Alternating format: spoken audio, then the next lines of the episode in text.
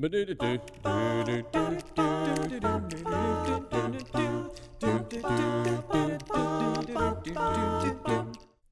hello there. Welcome back to the podcast. This is Jonathan Edwards with pureandsimplebible.com.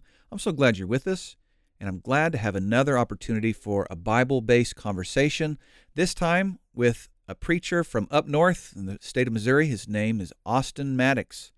And I've spent some time with Austin recently. I was up there for a little bit. He came down here for a little bit. And while he was in Texas, out at the Tyler, Texas camp meeting, uh, he preached a sermon on how the Word became flesh. Loved it. It was wonderful. And I wanted to have it as a conversation so you, listener, could hear it and then also participate through listening in some of the deeper parts of the conversation that maybe couldn't be preached on. So I invite you to listen up. Let's buckle up and begin. Okay, brother. Well, uh, if you will take a moment, I'm sure that our listeners would love to, if they didn't know who you were, if they could just hear maybe who you are, where you come from, and what you do. Yeah, so um, my name is Austin Maddox. I live in Columbia, Missouri, and have for uh, going on four years now. I work with the with the Rice Road Church of Christ here in Columbia uh, as an evangelist, and absolutely love it. The congregation here is fantastic. And um, while I'm working here, I'm also going to school at um, at the C- Central Christian College of the Bible uh, in Moberly, Missouri, and um, uh, enjoying that, working towards a degree. Um, I haven't fully decided what degree yet, but you know, learning learning more about um, you know uh, language and how to study the Bible and just various things that have really helped me in my uh, in in preaching career. So grew up in Indiana and um, spent some time in Mississippi, and now I'm over here in Missouri, and um, yeah, life is good. All right. Now you um, help coordinate um, the Midmo study, and mm-hmm. so people um, might know you from that. Uh, Christian Landmark does Rice Road run that that page and um, YouTube series as well? Yeah, so it's primarily me and brother Bart Shaw up here in at, at Rice Road um, that that do most of the posting and recording and editing of of those videos and um, about I guess it's 10 10, 12 years ago, uh, we started doing the, they, not me, but they started doing the, the Midmo Bible study. And uh, those videos have uh, really been helpful. And we try to go around to some of the bigger meetings, you know, uh, and record things, uh, record sermons, and singings, you know, if we can. So um, uh, that's that's part of the work that we do. Yeah. Yeah, Christian Landmark has just done so much good. Um, I'm thankful for that resource. I'm glad you're a part of it. And so, for our listeners out there who may know that resource but didn't know Austin, now now they've got a connection point for you. And maybe if they know you but they didn't know the resource, they can go look it up. Right? Where where would be a good place to start there? Well, uh, I, I really appreciate the plug. So, uh, ChristianLandmark.com. Uh, you can go online and just look up the website, and or you can go on YouTube and and you can find our our content there. Or uh, we also have a podcast. So uh, wherever uh, you know you you get your podcast, you can look up Christian Landmark, and most of the sermons that that we have up there will have a have a link, a MP3 link, to where you can listen to that like a podcast. So, okay. uh, yeah, a lot of various ways that that you can listen to that content, experience that content. Excellent. Well, I will do my best whenever I post this stuff on my website that I try to link Christian Landmark as well so that people can investigate that if they've not heard of it before. I have invited you on here today um, because we spent some time together. Uh, actually, we've spent a lot of time together, I feel like, in the past month, whether yeah. it's me going up to Missouri or you coming down to Texas. But you came to the Tyler, Texas camp meeting that the Indian Hills Road Church of Christ hosts. And uh, you were one of the, the two preachers that they asked to uh, speak at this meeting. And I was just in the audience. And while I was listening to a sermon that you gave called The Word Became Flesh, I thought, you know, I think uh, a lot of people would love to hear this sermon as a conversation. And so here we are, um, getting ready to talk about it. But the the scripture that it starts out with is John 1 14. And if you don't mind, I'd like to read it and then ask you a question. Mm-hmm. It says, And the word became flesh and dwelt among us, and we beheld his glory, the glory as of the only begotten of the Father, full of grace and truth. So, as we begin studying the scripture and talking about how the word became flesh, I guess I'd like to maybe crawl into your brain and figure out why did you decide to study this? What was interesting about it to you? You know, what I guess got you started? So for the for the Tyler camp meeting, they had given us kind of a list of of topics that they thought would be very interesting to go over and particularly things that would be helpful for younger Christians, for younger people to start building their faith. And the theme of the meeting, which me and Brother Randy Ballard, who was the other um, evangelist there at that meeting, who did a fantastic job, I might add, um, they gave us a list of things primarily out of the book of John. And kind of, we just went through that list and just kind of divvied them up as, as best we, you know, as best we could. Um, I didn't really have like a huge desire to study it when I when I first got the topic, and I think that's kind of that kind of what uh, that initial reaction actually helped me. I think a little bit later on once I got into it in more depth because now I'm I'm very very passionate about it. Once I started kind of uncovering some of the controversies behind it and things, um, really the importance of it uh, that I didn't really appreciate appreciate very much until I actually studied it out. So it, it kind of came about as you know nothing special. It, it, was kind of you know if you want to look at it as an assignment type of a deal. Sure. But uh, but it, it it grew to something bigger than that, and and I really I, I'm thankful that I had that opportunity because it's not a topic that I think people would would just jump towards because I think we kind of kind of imagine that we already know the answer to it. So right. so why do we need to go through it again? And that's right. um that's kind of where I kind of began my my presentation on that and my study on that, you know, why is this important?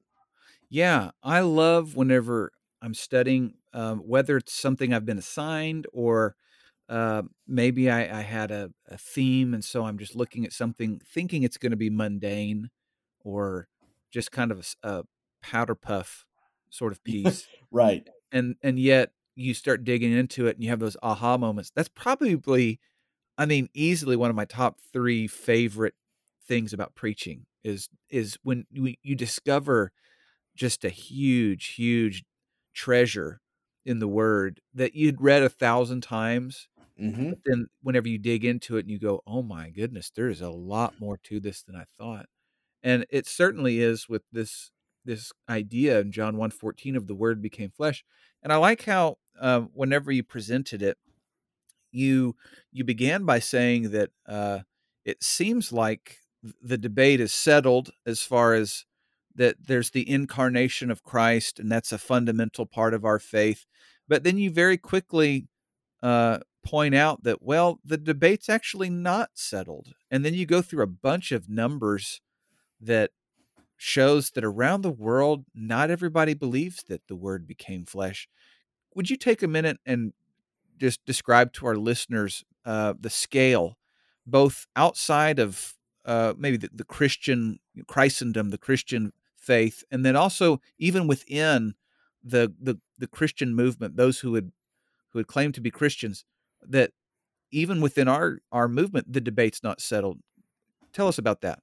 Yeah, so so this is what really kind of got the ball rolling for me. So when you think about how the word became flesh and you think about the fact that Christ is God incarnate, that is a fundamental part of Christendom. So where I started was, well, well, who doesn't believe that? So right off the bat, I started looking at those of different faiths and pre- predominantly kind of the worldwide faiths that that you look at that would immediately say that Christ is not God incarnate. So right away you have Islam with 1.9 billion followers and they uh, would collectively tell you that Jesus is not God incarnate. Sure. So you move there, you have Hinduism at 1.16, Buddhism uh, 507 million, Judaism 14.6 million, and then another 1.19 billion people who are unaffiliated with any type of religion. And all of these people, you know, some uh, 5 billion people plus, right from the very beginning, worldwide would say that Jesus is not the Christ, he's not the Son of God, Right. he's not deity. Uh, he's just he's just a guy, and and many people even in that would debate whether or not he was he even existed. So from that, I think then we kind of get this mentality. In fact, I um, I, I presented this material at at another congregation, and and afterwards she said, you know, I'm just so glad we live in a in a Christian country, and and you know in a in a country like this, and and I was like, uh, you know, I hate I hate to break it to you, but we think that because we're in America, maybe we're kind of separated off from from some of this sentiment. Oh, I certainly felt that way when I heard it the first time. You know, you're going through these numbers, and I thought, well, at least within the the community of of people who believe, there's going to be some sort of unity on the incarnation of Christ. But you kind of pop that bubble too. So, yeah, there's a a recent study. So this came out in 2022, and I'm not sure how to pronounce it, whether it's Legionnaire or Ligonier. Um, someone someone may be laughing on the other side of this, Sure. uh, that, hearing my pronunciation. But in it, anyway, this particular Ligonier, Legionnaire Ministry State of Theology, and this is um, outfit through R.C. Sproul, I think is Right. so it's through and Lifeway Research, if I remember correct. And this is a survey in 2022. Yeah, it's very recent. Yeah, and they do this every two years, I believe, of evangelical Christians in the U.S. So these are, uh, you know, these are people that we might know or that um, you know you might go to school with or Sure. or um, uh, you know wherever. These are Sure. the people who are going to say, "Yes, I'm a Christian. I go to such and such church," and they found out of this that 56% agree that God accepts the worship of all religions, including Islam and Judaism.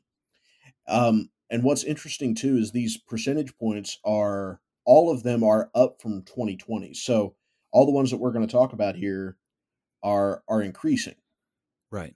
Right. as, as the years go on. So 56% agree that God accepts the worship of all religions. 26% agree that the Bible is not literally true. And this is what really caught me as interesting. 96% say that they believe in the Trinity. So that's interesting. But on the flip side of that, 43% agreed that Jesus was a great teacher but was not God. How does that make sense mathematically? Well, it really doesn't. Um, and then even 73% agree that Jesus was the first and greatest being created by God. So Mm, what what it comes down with for me is that we have a lot of people and really a scary amount of people that maybe they know the the language they know the christianese you know they they know these different words like trinity but right. substantively they don't know exactly who jesus is Yeah, and you you make a a, a point. Uh, at least you did it, Tyler, and, and I want to give you the chance to make it now to our listeners as well. Um, about based on this information, what should my expectations be whenever I'm interacting with these people, or what what sort of studies should I be anticipating? And I think what I appreciate about uh, your message was that based on this information, it seems like we might want to rethink where we begin you know, traditionally uh, doing studies about um, what it means or what it takes to be saved Mm-hmm. or a proper worship. And man, we're definitely not trying to erode doctrine, but simply we're trying to figure out where's the most healthy place to start with folks. Would you take a minute to share with us your thoughts uh, based on this data, where you think it's a good place for us to begin? Yeah. Um, uh, I think I think you're absolutely right. Sometimes we're and, and rightfully so. We're very concerned with kind of you know uh, I, I go to the Church of Christ, and maybe somebody else goes to uh, maybe a Baptist church, or maybe you know a Presbyterian church, or, or or whatever the the name might be, and we're concerned with what do they know about this particular topic you know like maybe it's baptism or maybe it has to do with the lord's supper. Um those are kind of the big ones that that we really look at. Maybe it's um you know the inerrancy of scripture or maybe it's how the church is organized you know if it's with a pastor system or plurality of elders or something like that and not to say that those topics aren't important but what really gets i think to the heart of the issue and where the where we really need to start asking folks is what do you believe about Jesus? Do Mm, you believe that he is the Christ, the Son of God, that he is God incarnate? And and that's actually a really easy I think that's a much easier topic to broach than than some of the other ones in fact. And maybe we should have been doing this all along, you know, where we we can find, you know, maybe we can find some common ground where they say, "Oh yeah, you know, absolutely, I believe that Jesus is God incarnate." So, oh, great, great, so do I. And now we have common ground where we can build on that, and now we can go talk about other topics. Um, but I think it's it's very significant when we think about you know passages like John eight twenty four. Jesus said, "Unless you believe that I am He, you will die in your sins." So unless we ah, have this knowledge right from the beginning that Jesus is in fact God incarnate, then we can talk about all kinds of theological, philosophical ideas, but um, how useful are those really going to be if if we don't have that that ground groundwork laid? You know, one of the questions that I've found really helpful, and I think I've said it on this program several times, but um, there's a book by Greg Koukl called Tactics. Are you familiar with that book? I'm not actually. Okay, it's fantastic. Um, he is a apologist, a Christian apologist, and the the different tactics that he has in this book about sharing Christ with others, I think it goes right alongside what you're talking about here, and he's really looking for clarification of what people know, so hmm that he knows how to begin having conversations with them in a healthy way. And one of his basic questions. Uh, I think it's called the Columbo method. Um, but he says, What do you mean by that? Mm, And so I'd like to ask you that question because you've used this word a few times, and I know we're getting ready to kind of get into some of the meat of the study, but you've you've used the word incarnate. And I'd hmm just like to know what do you mean by that? Yeah, I think that's that is the question, right? So incarnate. When we talk about this, sometimes maybe it's helpful to look at that word as opposed to other words. So when we talk about Jesus and we say that he is the Christ, or we say that he's the Son of God, or we say that he is God, what exactly are we saying? So there's Right. lots of people that will say, you know, he was he was a man and that's all he was. He was just a good man, or maybe he was just a good teacher or a good prophet. In fact, those are some of the um, the things that a lot of people say you know see we we believe in the same person uh, we ought to just really be agreed on this but when we talk about jesus being god incarnate that literally means that, that god came down to earth and inhabited a human body so Okay. Okay. or, or at least that's how i would describe it I, i'm sure there's there may be better definitions around there, but um, that is how I would describe what it means to be incarnate. Incarnate. So God, uh, as the Scripture says, um, back when we first began, the Word became flesh. That's right. God in, inhabited a body Mhm. uh, for a certain amount of time. Okay, okay. Well, there's other scriptures. Um, I know you've got John 1, verse 1 through 3. This is how his gospel begins. Um, if I were to read it, uh, could I then ask you another question? Sure. Okay. Um, in the beginning was the Word, and the Word was with God, and the Word was God, and He was in the beginning with God, and all things were made through Him, and without Him nothing was made that was made. So I think there is a natural question of, well, what does it mean to be incarnate? But another question is, what does it mean by the Word? And there's a capital W, you know, in the Mhm. beginning was the Word, and it's capitalized. So when I read that, I'm I'm going to assume that that's got a deity or some sort of God connection. And uh, so, can you help me make sense of of what this word is and why why it's there? Sure. So um, it's interesting in if you look back in the in the Greek language. So the word for word is the Greek word logos, or that's how it's um, that that's how it's presented there in in that particular passage. That's the word that John uses. So um, also, it's interesting back in in the Greek language, they they didn't actually have capital letters. So that's something that has been added for English speakers to know that we're talking about a uh, a person or an entity, right? So,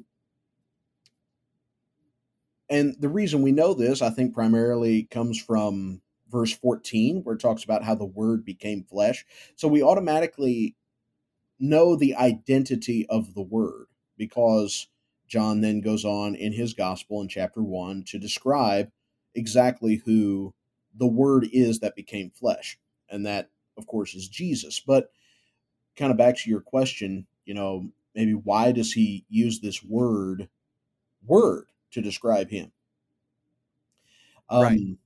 So, logos, if in, in kind of classical Greek, was it, it meant a little bit more than word, and I think that's that's what happens when we have translations.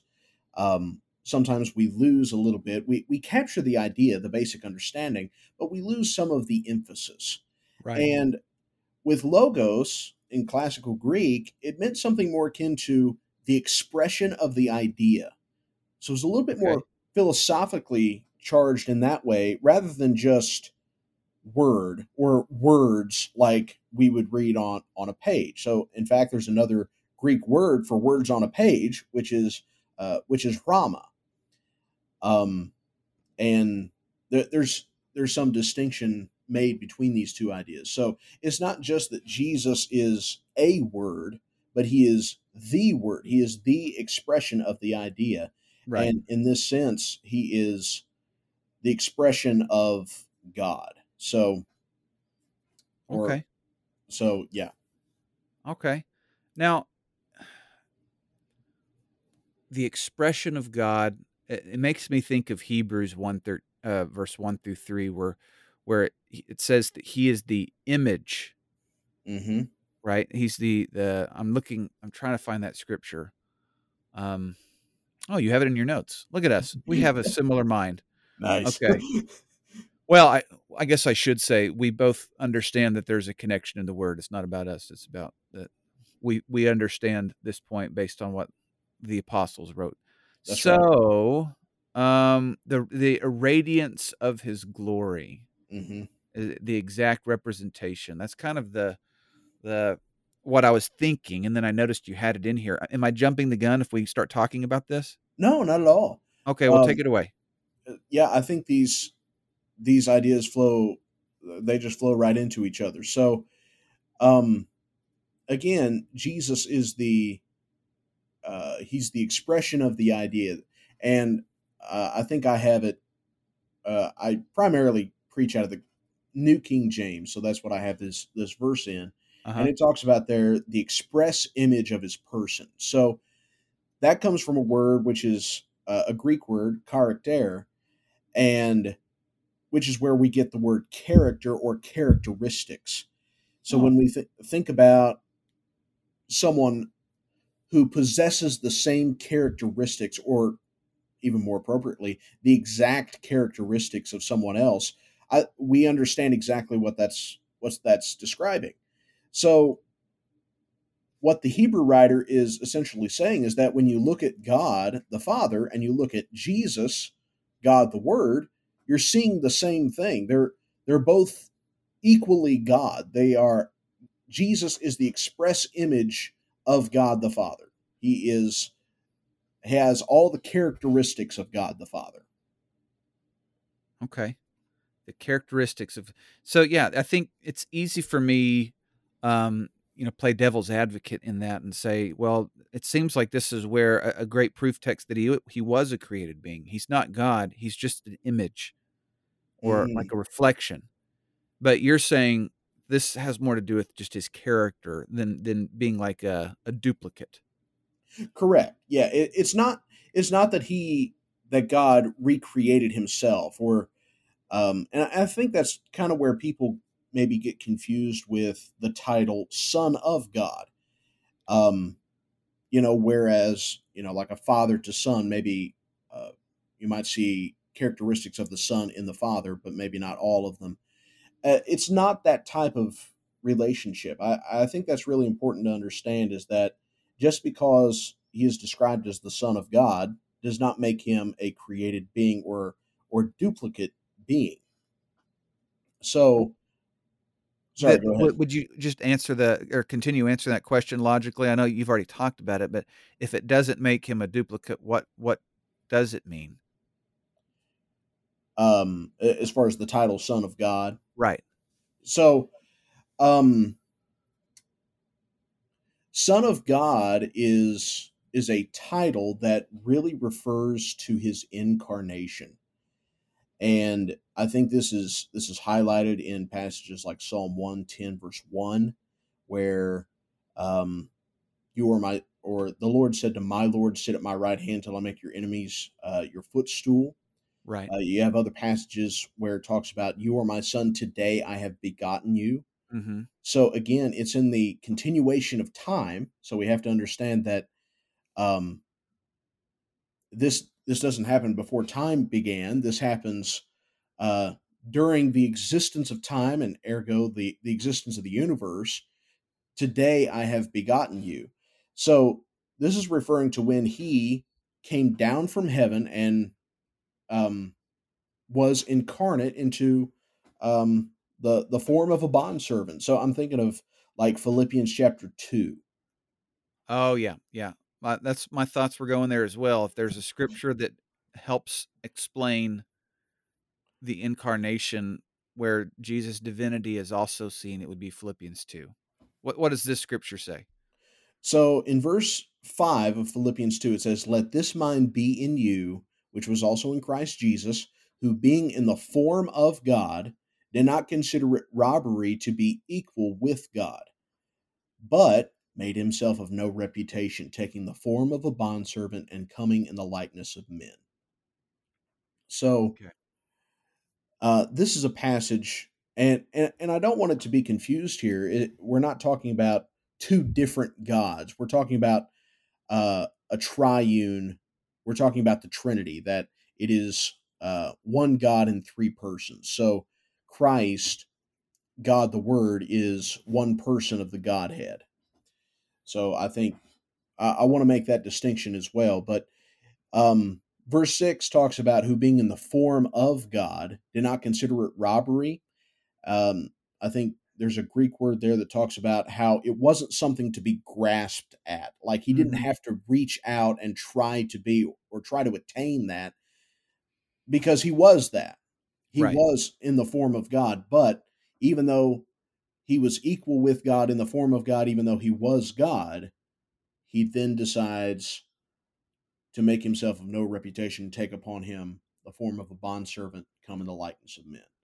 I really enjoyed when you preached this that even though that the, these scriptures are very clear about the nature of of Christ being divine, uh, becoming the incarnate Word to dwell among men, uh, you you ask the question, well, how's this possible?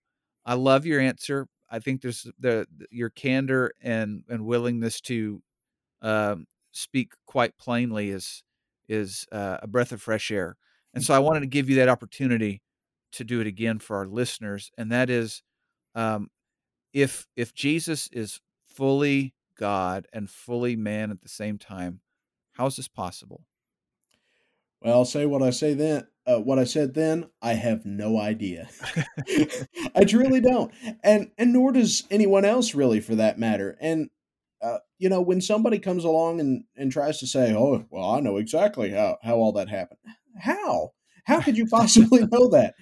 It's you know, it's just we have so many passages about it. It's not from a lack of information um, that this remains a mystery necessarily, but it's it's so beyond our comprehension that Right. we can know something happened and know it existed and not know the ins and outs, the mechanics, the the physics of it, um, but still believe that it happened, still have absolute faith that it happened. Well, So, a scripture that I always think about in situations like this when when we have the information and yet there's still something that boggles the mind is Ecclesiastes 3:11. Uh, it's a favorite of mine, and the Jonathan Edwards version says something like, uh, "God has set eternity in their hearts, except no one can understand it." mhm, And uh, you can look it up in, in the Bible to maybe find the, the correct verbiage. But the, the basic premise is that we have there's something almost built in, and I believe it's just built into our our, our spirit that we long to know more than just the the the physical world we live in. We appreciate that there's more to this life than than to quote unquote eat drink tomorrow we die. And yet we struggle when it comes to understanding things that last eternally, including Jesus and the incarnate Word. Um, because of time, I, I mhm. I'm going to ask this. You said it's not for a lack of proof or a lack of of scriptures. What scriptures do you typically look at? If you can give them to me rather quickly, but what scriptures do you look at to to at least appreciate theologically that it is possible and it is true that Jesus is was fully God and fully man in his time on earth. Right.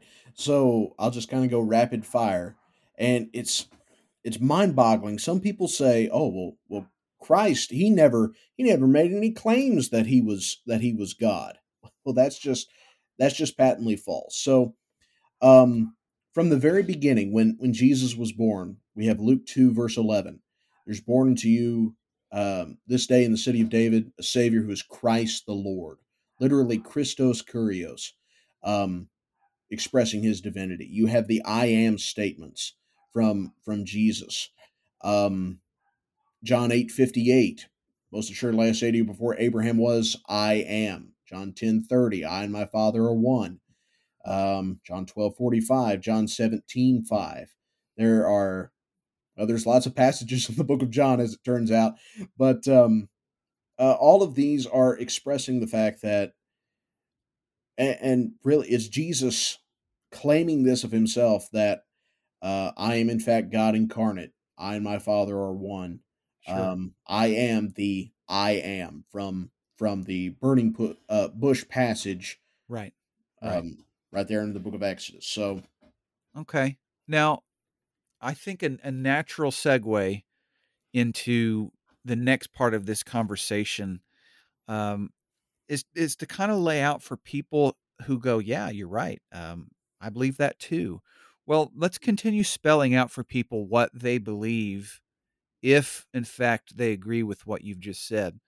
And and for those who are listening who maybe have a little bit of a different view and maybe they're thinking, I don't know if I believe that. What would be the, you know, where would people go if they were to follow this line of teaching? What I'm getting at is what are the theological implications for this belief that Jesus is incarnate? What do we what do we come to conclude? And maybe not all of them, as far as uh, we don't have time, hours and hours on end, to talk about our theological implications. But you've kind of cataloged some pretty important beliefs, and I want to give you the chance to express that to our listeners. Well, we're going to stop it right there. And if you want to hear these theological implications and if you want to know some practical applications, you're going to need to come back next week and listen to part two of this conversation. I really enjoyed Austin coming on. Thank you, brother. And uh, for those who want to get this as soon as it comes out, you need to subscribe to the podcast. So whether you listen on Spotify or Apple or Google Music or SoundCloud, wherever you're at, uh, find the Pure and Simple Bible subscribe button and push it so that you can subscribe and have it automatically downloaded to your device next week whenever this comes out. And if you're waiting for that time to come quickly, you're looking for resources that could be helpful for you, check out all of the previous episodes. There's over 200 episodes of this podcast. There's YouTube videos on Pure and Simple Bible. And uh, also, for those who are motivated and ready to start studying the Bible with others, there's a lot of workbooks for you to use and download, and they're absolutely free to download. So go over to pureandsimplebible.com and check those out. I want you to remember that God loves you very much, and I do too. And Lord willing, we'll see you soon.